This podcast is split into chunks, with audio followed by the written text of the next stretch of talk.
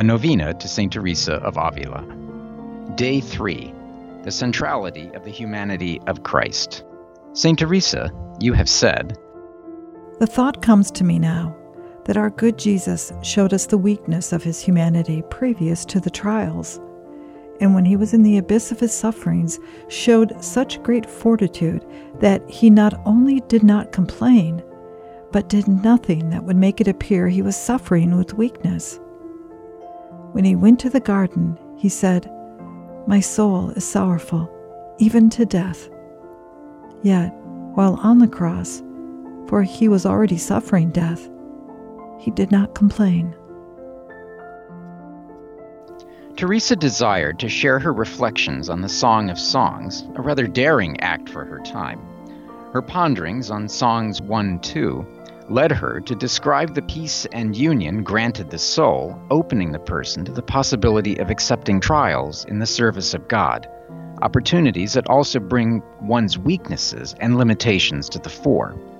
Desiring to encourage her sisters, she looks to Christ's own experience during his passion.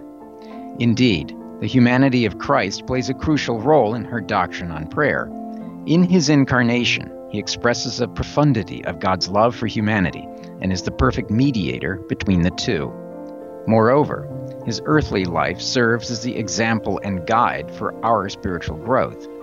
In this way, he leads us to discover our true selves.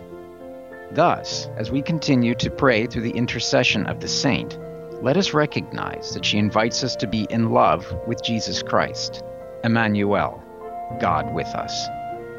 St. Teresa speaks to us today, saying, May today there be peace within. May you trust God that you are exactly where you are meant to be. May you not forget the infinite possibilities that are born of faith. May you use those gifts that you have received and pass on the love that has been given to you. May you be content knowing you are a child of God. Let this presence settle into your bones and allow your soul the freedom to sing, dance, praise, and love. It is there for each and every one of you. O God, who through your Spirit raised up St. Teresa of Jesus to show the Church the way to seek perfection, grant that we may always be nourished by the food of her heavenly teaching and fired with longing for true holiness.